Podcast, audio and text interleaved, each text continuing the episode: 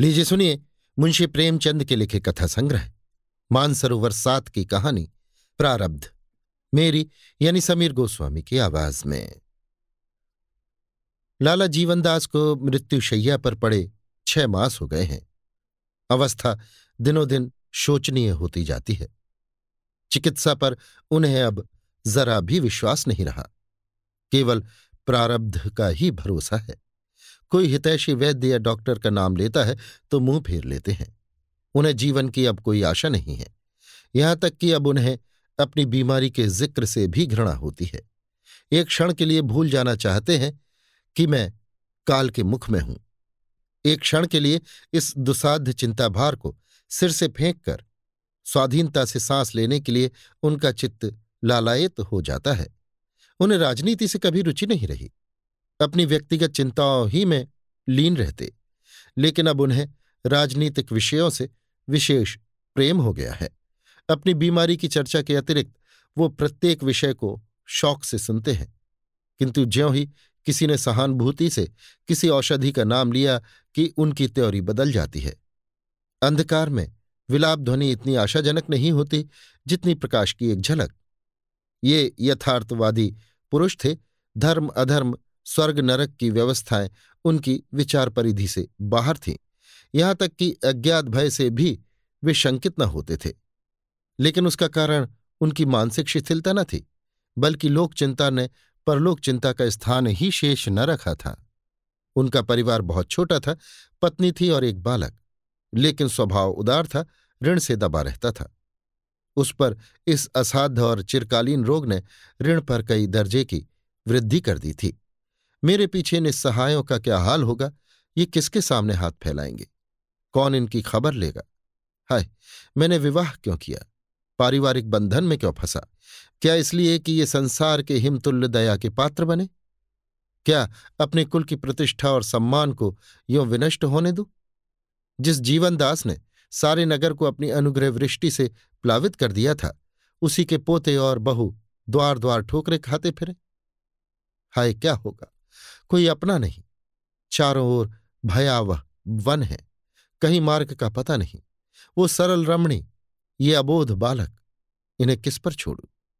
हम अपनी आन पर जान देते थे।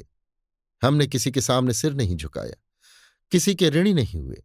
सदैव गर्दन उठाकर चले, और अब ये नौबत है कि कफन का भी ठिकाना नहीं। आधी रात गुजर चुकी। जीवनदास की हालत आज बहुत नाजुक थी।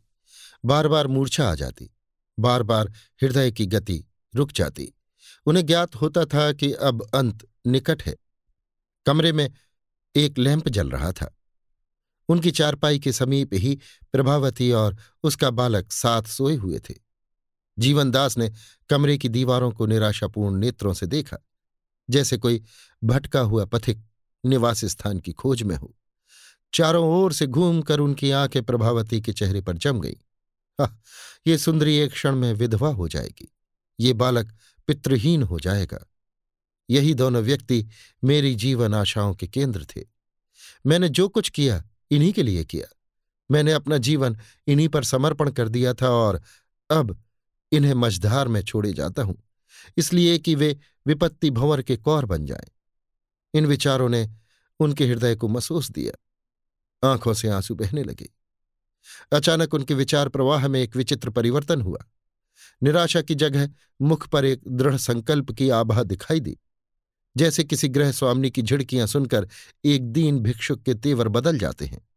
नहीं, कदापि नहीं। मैं अपने प्रिय पुत्र और अपनी प्राण प्रिय पत्नी पर प्रारब्ध का अत्याचार न होने दूँगा। अपने कुल की मर्यादा को भ्रष्ट न होने दूँगा। एक अबला को जीवन की कठिन परीक्षा में न डालूँगा।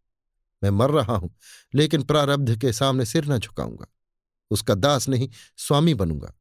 अपनी नौका को निर्दय तरंगों की आश्रित न बनने दूँगा। निस्संदेह संसार मुँह बनाएगा, मुझे दुरात्मा घातक नराधम कहेगा। इसलिए कि उसके पार्श्व कामोद में, उसकी पैशाचिक क्रीड़ाओं में एक व्यवस्था कम हो जाएगी। कोई चिंता नहीं। मुझे संतोष तो रहेगा कि उसका अत्याचार मेरा बाल भी बांका नहीं कर सकता। उसकी अनर्थ लीला से मैं सुरक्षित हूँ। जीवनदास के मुख पर वर्णहीन संकल्प अंकित था।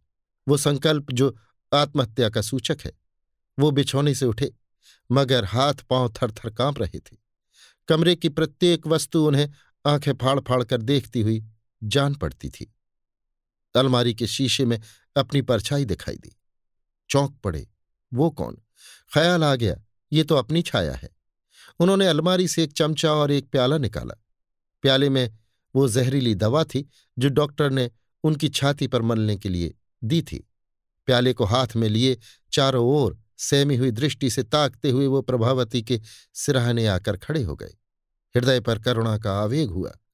आह, इन प्यारों को क्या मेरे ही हाथों मरना लिखा था?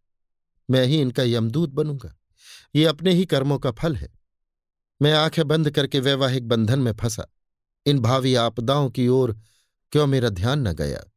मैं उस समय ऐसा हर्षित और प्रफुल्लित था। मानो जीवन एक अनादि सुखस्वर है, एक एक सुधामय आनंद सरोवर। ये इसी अदूरदर्शिता का परिणाम है कि आज मैं ये दुर्दिन देख रहा हूँ। हठात उनके पैरों में कंपन हुआ, आँखों में अंधेरा छा गया, नाड़ी की गति बंद होने लगी। वे करुणामयी भावनाएँ मिट गईं, शंका हुई कौन जाने यही दौरा जीवन का अंत न हो। वो संभल कर उठे और प्याले से दवा का एक चम्मच निकालकर प्रभावती के मुँह में डाल दिया। उसने नींद में दो एक बार मुँह डुलाकर करवट बदल ली।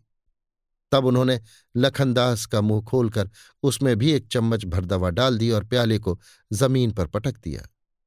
पर हा, मानव परवशता। ह, प्रबल भावी। भाग्य की विषम क्रीड़ा अब भी उनसे चाल चल रही थी। प्याले में विष न था। वो टॉनिक था जो डॉक्टर ने उनका बल बढ़ाने के लिए दिया था। प्याले को रखते ही उनके कांपते पैर स्थिर हो गए। मूर्छा के सब लक्षण जाते रहे। चित्त पर भय का प्रकोप हुआ। वो कमरे में एक क्षण भी न ठहर सके। हत्या प्रकाश का भय हत्या कर्म से भी कहीं दारुण था। उन्हें दंड की चिंता न थी, पर निंदा और तिरस्कार से बचना चाहते थे। वो घर से इस तरह बाहर निकले जैसे किसी ने उन्हें ढकेल दिया हो। उनके अंगों में कभी इतनी स्फूर्ति न थी। घर सड़क पर था, द्वार पर एक तांगा मिला। उस पर जा बैठे। नाड़ियों में विद्युत शक्ति दौड़ रही थी। तांगे वाले ने पूछा, कहाँ चलो? जीवनदास, जहाँ चाहो। तांगे वाला, स्टेशन चलूँ? जीवनदास, वहीं सही तांगे वाला, छोटी लेन चलूँ या बड़ी लेन? जीवनदास, जहाँ गाड़ी जल्दी मिल जाए। तांगे वाले ने उन्हें कौतूहल से देखा, परिचित था, बोला, आपकी तबीयत अच्छी नहीं है? क्या और कोई साथ न जाएगा? जीवनदास ने जवाब दिया, नहीं, मैं अकेला ही जाऊँगा। तांगे वाला आप कहाँ जाना चाहते हैं? जीवनदास, बहुत बातें ना करो, यहाँ से जल्दी चलो। तांगे वाले ने घोड़े को चाबुक लगाया और स्टेशन की ओर चला। जीवनदास वहाँ पहुँचते ही तांगे से कूद पड़े और स्टेशन के अंदर चले। तांगे वाले ने कहा, पैसे। जीवनदास को अब ज्ञात हुआ कि घर से कुछ लेकर नहीं चला, यहाँ तक कि शरीर पर वस्त्र भी न थे। बोले, पैसे फिर मिलेंगे। तांगे वाला, आप ना जाने कब लौटेंगे? जीवनदास, मेरा जूता नया है, ले लो। तांगे वाले का आश्चर्य और भी बढ़ा। समझा इन्होंने शराब पी है। अपने आपे में नहीं है। चुपके से जूते लिए और चलता हुआ। गाड़ी के आने में अभी घंटों की देर थी। जीवनदास प्लेटफॉर्म पर जाकर टहलने लगे। धीरे धीरे उनकी गति तीव्र होने लगी। मानो कोई उनका पीछा कर रहा है। उन्हें इसकी बिल्कुल चिंता न थी कि मैं खाली हाथ हूँ। जाड़े के दिन थे, लोग सर्दी के मारे अकड़े जाते थे, किंतु उन्हें ओढ़ने बिछोने की सुधि न थी। उनकी चैतन्य शक्ति नष्ट हो गई थी। केवल अपने दुष्कर्म का ज्ञान जीवित था। ऐसी शंका होती थी कि प्रभावती मेरे पीछे दौड़ी चली आती है। कभी भ्रम होता कि लखनदास भागता हुआ आ रहा है। कभी पड़ोसियों के धरपकड़ की आवाज़ कानों में आती थी। उनकी कल्पना प्रतिक्षण उत्तेजित होती जाती थी। यहाँ तक कि वो प्राण भय से माल के बोरों के बीच में जा छिपे। एक एक मिनट पर चौंक पड़ते थे और सशंक नेत्रों से इधर उधर देखकर फिर छिप जाते थे। उन्हें अब ये भी स्मरण न रहा कि मैं यहाँ क्या करने आया हूँ। केवल अपनी प्राण रक्षा का ज्ञान शेष था। घंटियाँ बजी, मुसाफिरों के झुंड के झुंड आने लगे। कुलियों की बकझक, मुसाफिरों की चीख और पुकार आने जाने वाले इंजनों की धक धक से हाहाकार मचा हुआ था। किंतु जीवनदास उन बोरों के बीच में इस तरह पैतरे बदल रहे थे मानो वे चैतन्य होकर उन्हें घेरना चाहते हैं। निदान गाड़ी स्टेशन पर आकर खड़ी हो गई। जीवनदास संभल गए। स्मृति जागृत हो गई। लपक कर बोरों में से निकले और एक कमरे में जा बैठे। इतने में गाड़ी के द्वार पर खटखट की ध्वनि सुनाई दी। जीवनदास ने चौंक कर देखा, टिकट का निरीक्षक था। उनकी अचेतावस्था भंग हो गई। वो कौन सा नशा है जो मार के आगे भाग न जाए? व्याधि की शंका संज्ञा को जागृत कर देती है। उन्होंने शीघ्रता से जलगृह खोला और उसमें घुस गए। निरीक्षक ने पूछा, और कोई नहीं? मुसाफिरों ने एक स्वर से कहा, अब कोई नहीं। जनता को अधिकारी वर्ग से एक नैसर्गिक द्वेष होता है। गाड़ी चली तो जीवनदास बाहर निकले। यात्रियों ने प्रचंड हास्यध्वनि से उनका स्वागत किया। ये देहरादून मेल था। रास्ते भर जीवनदास कल्पनाओं में मग्न रहे। हरिद्वार पहुँचे तो उनकी मानसिक अशांति बहुत कुछ कम हो गई थी। एक क्षेत्र से कंबल लाए, भोजन किया और वहीं पड़ रहे। अनुग्रह के कच्चे धागों को वो लोहे की बेड़ी समझते थे, पर दुर्वस्था ने आत्मगौरव का नाश कर दिया था। इस भांति कई दिन बीत गए, किंतु मौत का तो कहना ही क्या, वो व्याधि भी शांत होने लगी, जिसने जीवन से निराश कर दिया था। उनकी शक्ति दिनों दिन बढ़ने लगी, मुख की कांति प्रदीप्त होने लगी। वायु का प्रकोप शांत हो गया। मानो दो प्रिय प्राणियों के बलिदान ने मृत्यु को तृप्त कर दिया था। जीवनदास को ये रोग निवृत्ति उस दारुण रोग से भी अधिक दुखदायी प्रतीत होती थी। वे अब मृत्यु आह्वान करते, ईश्वर से प्रार्थना करते कि फिर उसी जीर्णावस्था का दुरागमन हो। नाना प्रकार के कुपत्थ करते किंतु कोई प्रयत्न सफल न होता था। उन बलिदानों ने वास्तव में यमराज को संतुष्ट कर दिया था। अब उन्हें चिंता होने लगी, क्या मैं वास्तव में ज़िंदा रहूँगा? लक्षण ऐसे ही दिख पड़ते थे। नित्य प्रति ये शंका प्रबल होती जाती थी। उन्होंने प्रारब्ध को अपने पैरों पर झुकाना चाहा था। पर अब स्वयं उसके पैरों की रज चाट रहे थे। उन्हें बार बार अपने ऊपर क्रोध आता। कभी व्यग्र हो कह उठते कि जीवन का अंत कर दूँ। तकदीर को दिखा दूँ कि मैं अब भी उसे कुचल सकता हूँ। किंतु उसके हाथों विकट यंत्रणा भोगने के बाद उन्हें भय होता था कि कहीं इससे भी जटिल समस्या न उपस्थित हो जाए, क्योंकि उन्हें उसकी शक्ति का कुछ कुछ अनुमान हो गया था। इन विचारों ने उनके मन में नास्तिकता के भाव उत्पन्न किए। वर्तमान भौतिक शिक्षा ने उन्हें पहले ही अनात्मवादी बना दिया था। अब उन्हें समस्त प्रकृति, अनर्थ और अधर्म के रंग में डूबी हुई मालूम होने लगी। यहाँ न्याय नहीं, दया नहीं, सत्य नहीं। असंभव है कि वो सृष्टि किसी कृपालु शक्ति के अधीन हो और उसके ज्ञान में नित्य ऐसे विभत्स, ऐसे भीषण अभिनय होते रहें। वो न दयालु है, न वत्सल है। वो सर्वज्ञानी और अंतर्यामी भी नहीं। निस्संदेह वो एक विनाशनी, वक्र और विकारमयी शक्ति है। सांसारिक प्राणियों ने उसकी अनिष्ट क्रीड़ा से भयभीत होकर उसे सत्य का सागर दया और धर्म का भंडार, प्रकाश और ज्ञान का स्रोत बना दिया है। ये हमारा दीन विलाप है। अपनी दुर्बलता का करुण अश्रुपात है। इसी शक्तिहीनता को, इसी निस्सहायता को हम उपासना और आराधना कहते हैं और उस पर गर्व करते हैं। दार्शनिकों का कथन है कि ये प्रकृति अटल नियमों के अधीन है। ये भी उनकी श्रद्धालुता है। नियम जड़ अचैतन्य होते हैं। उनमें कपट के भाव कहाँ? इन नियमों का संचालक इस इंद्रजाल का मदारी अवश्य है। ये स्पष्ट है, किंतु वो प्राणी देवता नहीं, पिशाच है। इन भावों ने शने शने क्रियात्मक रूप धारण किया। सद्भक्ति हमें ऊपर ले जाती है, असद्भक्ति हमें नीचे गिराती है। जीवनदास की नौका का लंगर उखड़ गया। अब उसका ना कोई लक्ष्य था और ना कोई आधार। तरंगों में डवाडोल होती रहती थी। पंद्रह वर्ष बीत गए। जीवनदास का जीवन आनंद और विलास में कटता था। रमणीक निवास स्थान था, सवारियाँ थी नौकर चाकर थे। नित्य राग रंग होता रहता था। अब इंद्रिय लिप्सा उनका धर्म था, वासना तृप्त उनका जीवन तत्व। वे विचार और विवेक के बंधनों से मुक्त हो गए थे। नीत और अनीत का ज्ञान लुप्त हो गया था। साधनों की भी कमी नहीं थी। बंधे बैल और खुले साण में बड़ा अंतर है। एक राते पाकर भी दुर्बल है, दूसरा घास पात ही खाकर मस्त हो रहा है।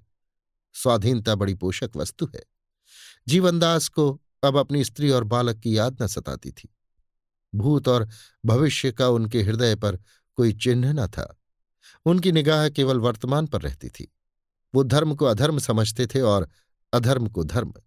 उन्हें सृष्टि का ये मूल तत्व प्रतीत होता था। उनका जीवन स्वयं इसी दुर्नीति का उज्जवल प्रमाण था। आत्मबंधन को तोड़कर वे जितने उत्सित हुए, वहाँ तक उन बंधनों में पड़े हुए उनकी दृष्टि भी न पहुँच सकती थी। जिधर आँख उठती, अधर्म का साम्राज्य दीख पड़ता था। यही सफल जीवन का मंत्र था। स्वेच्छाचारी हवा में उड़ते हैं, धर्म के सेवा केड़ियाँ रगड़ते हैं। व्यापार और राजनीति के भवन, ज्ञान और भक्ति के मंदिर, साहित्य और काव्य की रंगशाला, प्रेम और अनुराग मंडलियाँ, सब इसी दीपक से आलोकित हो रही हैं। ऐसी विराट ज्योति की आराधना क्यों न की जाए? गर्मी के दिन थे, संध्या का समय। हरिद्वार के रेलवे स्टेशन पर यात्रियों की भीड़ थी। जीवनदास एक गेरुए रंग की रेशमी चादर गले में डाले, सुनहरा चश्मा लगाए, दिव्य ज्ञान की मूर्ति बने हुए अपने सहचरों के साथ प्लेटफॉर्म पर टहल रहे थे। उनकी भेदक दृष्टि यात्रियों पर लगी हुई थी। अचानक उन्हें दूसरे दर्जे के कमरे में एक शिकार दिखाई दिया। ये एक रूपवान युवक था। चेहरे से प्रतिभा झलक रही थी। उसकी घड़ी की जंजीर सुनहरी थी। तंजेब की अचकन के बटन भी सोने के थे। जिस प्रकार बधिक की दृष्टि पशु के मांस और चर्म पर रहती है, उसी प्रकार जीवनदास की दृष्टि में मनुष्य एक भोग्य पदार्थ था। उनके अनुमान ने आश्चर्यजनक कुशलता प्राप्त कर ली थी और उससे कभी भूल न होती थी। वो युवक अवश्य कोई रईस है, सरल और गौरवशील भी है, अतएव सुगमता से जाल में फंस जाएगा। उस पर अपनी सिद्धता का सिक्का बिठाना चाहिए। उसकी सरल हृदयता पर निशाना मारना चाहिए। मैं गुरु बनूं, ये दोनों मेरे शिष्य बन जाएँ। छल की घाते चलें, मेरी अपार विद्युता, अलौकिक कीर्ति और अगाध वैराग्य का मधुर गान हो। शब्दाडंबरों के दाने बिखेर दिए जाएँ और मृग पर फंदा डाल दिया जाए। ये निश्चय करके जीवनदास कमरे में दाखिल हुए। युवक ने उनकी ओर गौर से देखा। जैसे अपने भूले हुए मित्र को पहचानने की चेष्टा कर रहा हो। अब अधीर होकर बोला, महात्मा जी, आपका स्थान कहाँ है? जीवनदास प्रसन्न होकर बोले, बच्चा संतों का स्थान कहाँ? समस्त संसार हमारा स्थान है। युवक ने पूछा, आपका शुभ नाम लाला जीवनदास तो नहीं है? जीवनदास चौंक पड़े, छाती बल्लियों उछलने लगी, चेहरे पर हवाइयाँ उड़ने लगीं, कहीं ये खुफिया पुलिस का कर्मचारी तो नहीं है? कुछ निश्चय न कर सके, क्या उत्तर दूँ? गुमसुम हो गए। युवक ने असमंजस में पड़े देखकर कहा, मेरी ये धृष्टता क्षमा कीजिएगा। मैंने ये बात इसलिए पूछी कि आपका श्रीमुख मेरे पिताजी से बहुत मिलता है। वे बहुत दिनों से गायब हैं। लोग कहते हैं सन्यासी हो गए। बरसों से उन्हीं की तलाश में मारा फिर रहा हूँ। जिस प्रकार क्षितिज पर मेघ राशि चढ़ती है और क्षण मात्र में संपूर्ण वायुमंडल को घेर लेती है उसी प्रकार जीवनदास को अपने हृदय में पूर्व स्मृतियों की एक लहर सी उठती हुई मालूम हुई। गला फंस गया और आँखों के सामने प्रत्येक वस्तु तैरती हुई जान पड़ने लगी। युवक की ओर सचेष्ट नेत्रों से देखा, स्मृति सजग हो गई। उसके गले से लिपट कर बोले, लखू! लखनदास उनके पैरों पर गिर पड़ा। मैंने बिल्कुल नहीं पहचाना। एक युग हो गया। आधी रात गुजर चुकी थी। लखनदास सो रहा था और जीवनदास खिड़की से सिर निकाले, विचारों में मग्न थे। प्रारब्ध का एक नया अभिनय उनके नेत्रों के सामने था। वो धारणा जो अतीत काल से उनकी पथ प्रदर्शक बनी हुई थी, हिल गई। मुझे अहंकार ने कितना विवेकहीन बना दिया था। समझता था, मैं ही सृष्टि का संचालक हूँ। मेरे मरने पर परिवार का अधापतन हो जाएगा। पर मेरी ये दुश्चिंता कितनी मिथ्या निकली। जिन्हें मैंने विष दिया वे आज जीवित हैं, सुखी हैं और संपत्तिशाली हैं। असंभव था कि लक्खू को ऐसी उच्च शिक्षा दे सकता। माता के पुत्र प्रेम और अध्यवसाय ने कठिन मार्ग कितना सुगम कर दिया। मैं उसे इतना सच्चरित्र, इतना दृढ़ संकल्प, इतना कर्तव्यशील कभी न बना सकता। ये स्वावलंबन का फल है। मेरा विष उसके लिए अमृत हो गया। कितना विनयशील हसमुख निष्प्रह और चतुर युवक है। मुझे तो अब उसके साथ बैठते भी संकोच होता है। मेरा सौभाग्य कैसे उदय हुआ है? मैं विराट जगत को किसी पैशाचिक शक्ति के अधीन समझता था, जो दीन प्राणियों के साथ बिल्ली और चूहे का खेल खिलाती है। मूर्खता, अज्ञान। आज मुझ जैसा पापी मनुष्य इतना सुखी है। इसमें संदेह नहीं कि इस जगत का स्वामी दया और कृपा का महासागर है। प्रातःकाल मुझे उस देवी से साक्षात होगा, जिसके साथ जीवन के क्या क्या सुख नहीं भोगे। मेरे पोते और पोतियाँ मेरी गोद में खेलेंगी। मित्रगण मेरा स्वागत करेंगे। ऐसे दयामय भगवान को मैं अमंगल का मूल समझता था। इस विचार में पड़े हुए जीवनदास को नींद आ गई। जब आँखें खुली तो लखनऊ की प्रिय और चिरपरिचित ध्वनि कानों में आई। वे चौंक कर उठ बैठे। लखनदास असबाब उतरवा रहे थे। स्टेशन के बाहर उनकी फिटन खड़ी थी। दोनों आदमी उस पर बैठे। जीवनदास का हृदय आह्लाद से भर रहा था। मौन रूप बैठे हुए थे, मानो समाधि में हूँ। फिटन चली। जीवनदास को प्रायः सभी चीज़ें नहीं मालूम होती थी। न वे बाज़ार थे, न वे गली कूचे न वे प्राणी। युगांतर सा हो गया था। निदान उन्हें एक रमणीक बगला सा दिखाई पड़ा, जिसके द्वार पर मोटे अक्षरों में अंकित था, जीवनदास पाठशाला। जीवनदास ने विस्मित होकर पूछा, ये क्या है? लखनदास ने कहा, माताजी ने आपके स्मृति रूप ये पाठशाला खुली है। कई लड़के छात्रवृत्ति पाते हैं। जीवनदास का दिल और भी बैठ गया। मुँह से एक ठंडी सांस निकल आई। थोड़ी देर के बाद फिटन रुकी। लखनदास उतर पड़े। नौकरों ने असबाब उतारना शुरू किया। जीवनदास ने देखा, एक पक्का दो मंजिला मकान था। उनके पुराने खपरेल वाले घर का कोई चिन्ह न था। केवल एक नीम का वृक्ष बाकी था। दो कोमल बालक बाबूजी कहते हुए दौड़े और लखनदास के पैरों से लिपट गए। घर में एक हलचल सी मच गई। दीवान खाने के पीछे एक सुंदर पुष्प वाटिका थी। जीवनदास ऐसे चकित हो रहे थे, मानो कोई तिलस्म देख रहे हों। रात्रि का समय था, बारह बज चुके थे। जीवनदास को किसी करवट नींद न आती थी। अपने जीवन का चित्र उनके सामने था। इन पंद्रह वर्षों में उन्होंने जो कांटे बोए थे, वे समय उनके हृदय में चुभ रहे थे, जो गड्ढे खोदे थे वे उन्हें निगलने के लिए मुँह खोले हुए थे। उनकी दशा में एक ही दिन में घोर परिवर्तन हो गया था। अभक्ति और अविश्वास की जगह विश्वास का अभ्युदय हो गया था। और ये विश्वास केवल मानसिक न था, वरन प्रत्यक्ष था। ईश्वरीय न्याय का भय एक भयंकर मूर्ति के सदृश उनके सामने खड़ा था। उससे बचने की अब उन्हें कोई युक्ति नज़र न आती थी।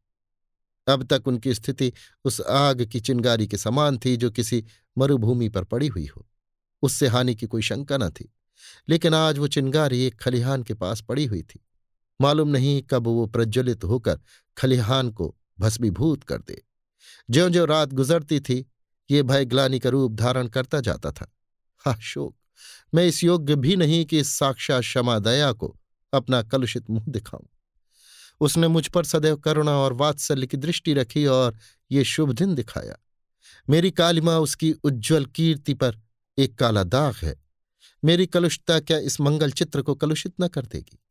मेरी पापाग्नि के स्पर्श से क्या ये हरा भरा उद्यान मटिया मेट न हो जाएगा? मेरी अपकीर्ति कभी न कभी प्रकट होकर इस कुल की मर्यादा और सम्मान को नष्ट न कर देगी। मेरे जीवन से अब किसको सुख है? कदाचित भगवान ने मुझे लज्जित करने के लिए, मुझे अपनी तुच्छता को अवगत कराने के लिए, मेरे गले में अनुताप की फांसी डालने के लिए अद्भुत लीला दिखाई है। इसी कुल की मर्यादा रक्षा के लिए भीषण हत्याएँ की थी। क्या अब जीवित रहकर इसकी वो दुर्दशा कर दूँ, जो मरकर भी न कर सका? मेरे हाथ खून से लाल हो रहे हैं। परमात्मन, वो खून रंग न लाए। ये हृदय पापों के कीटाणु से जर्जर हो रहा है। भगवान, ये कुल उनकी छूत से बचा रहे। इन विचारों ने जीवनदास में ग्लानी और भय के भावों को इतना उत्तेजित किया कि वे विकल हो गए। जैसे परती भूमि में बीज का असाधारण विकास और प्रचार होता है। उसी प्रकार विश्वासहीन हृदय में जब विश्वास का बीज पड़ता है तो उसमें सजीवता और विकास का प्रादुर्भाव होता है। उसमें विचार के बदले व्यवहार का प्राधान्य होता है। आत्मसमर्पण उसका विशेष लक्ष्य होता है। जीवनदास को अपने चारों तरफ़ एक सर्वव्यापी शक्ति, एक विराट आत्मा का अनुभव हो रहा था। प्रतिक्षण उनकी कल्पना सजग और प्रदीप्त होती जाती थी। अपने जीवन की घटनाएँ ज्वाला शिखा बन बनकर उस घर की ओर, उस मंगल और आनंद के निवास भवन की ओर दौड़ती हुई जान पड़ती थी, मानो उसे निगल जाएँगी। पूर्व की ओर आकाश अरुण वर्ण हो रहा था। जीवनदास की आँखें भी अरुण थीं। वे घर से निकले। हाथ में केवल एक धोती थी। उन्होंने अपने अनिष्टमय अस्तित्व को मिटा देने का निश्चय कर लिया था। अपनी पापाग्नि की आँच से अपने परिवार को बचाने का संकल्प कर चुके थे। प्राणपण से अपने आत्मशोक और हृदयदाह को शांत करने पर उद्यत हो गए थे। सूर्योदय हो रहा था। उसी समय जीवनदास गोमती की लहरों में समा गए। अभी आप सुन रहे थे मुंशी प्रेमचंद के लिखे कथा संग्रह, मानसरोवर सात की कहानी, प्रारब्ध, मेरी, यानी समीर गोस्वामी की आवाज़ में।